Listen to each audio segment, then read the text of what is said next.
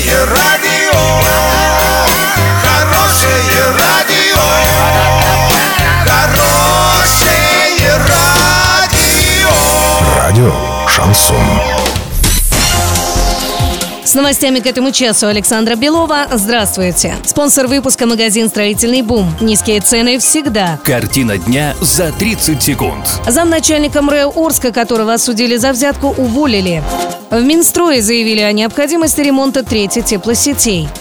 Подробнее обо всем. Подробнее обо всем. Заместителя начальника МРЭО Владимира Шполянского, которого накануне осудили за взятку, уволили. По информации УМВД, с должности его сняли задолго до вынесения приговора. Напомним, депутата Горсовета Сагандыка Узакбаева, заместителя начальника МРЭО Владимира Шполянского и мастера лицея накануне судили за получение взятки за выдачу водительского удостоверения без прохождения обучения и сдачи экзамена. Отбывать наказание они будут в колонии общего режима. Также все осужденные выплатят штраф в размере 150 тысяч рублей. Треть всех российских теплосетей требует замены, а на модернизацию структуры ЖКХ необходимо тратить 300 миллиардов рублей в год. Об этом заявили в Минстрое, пишет «Известия». Именно из-за недостаточного финансирования происходят прорывы на теплосетях, уверен глава ведомства Владимир Якушев. По его словам, чтобы нормализовать ситуацию, нужно менять хотя бы 4-5% труб каждый год.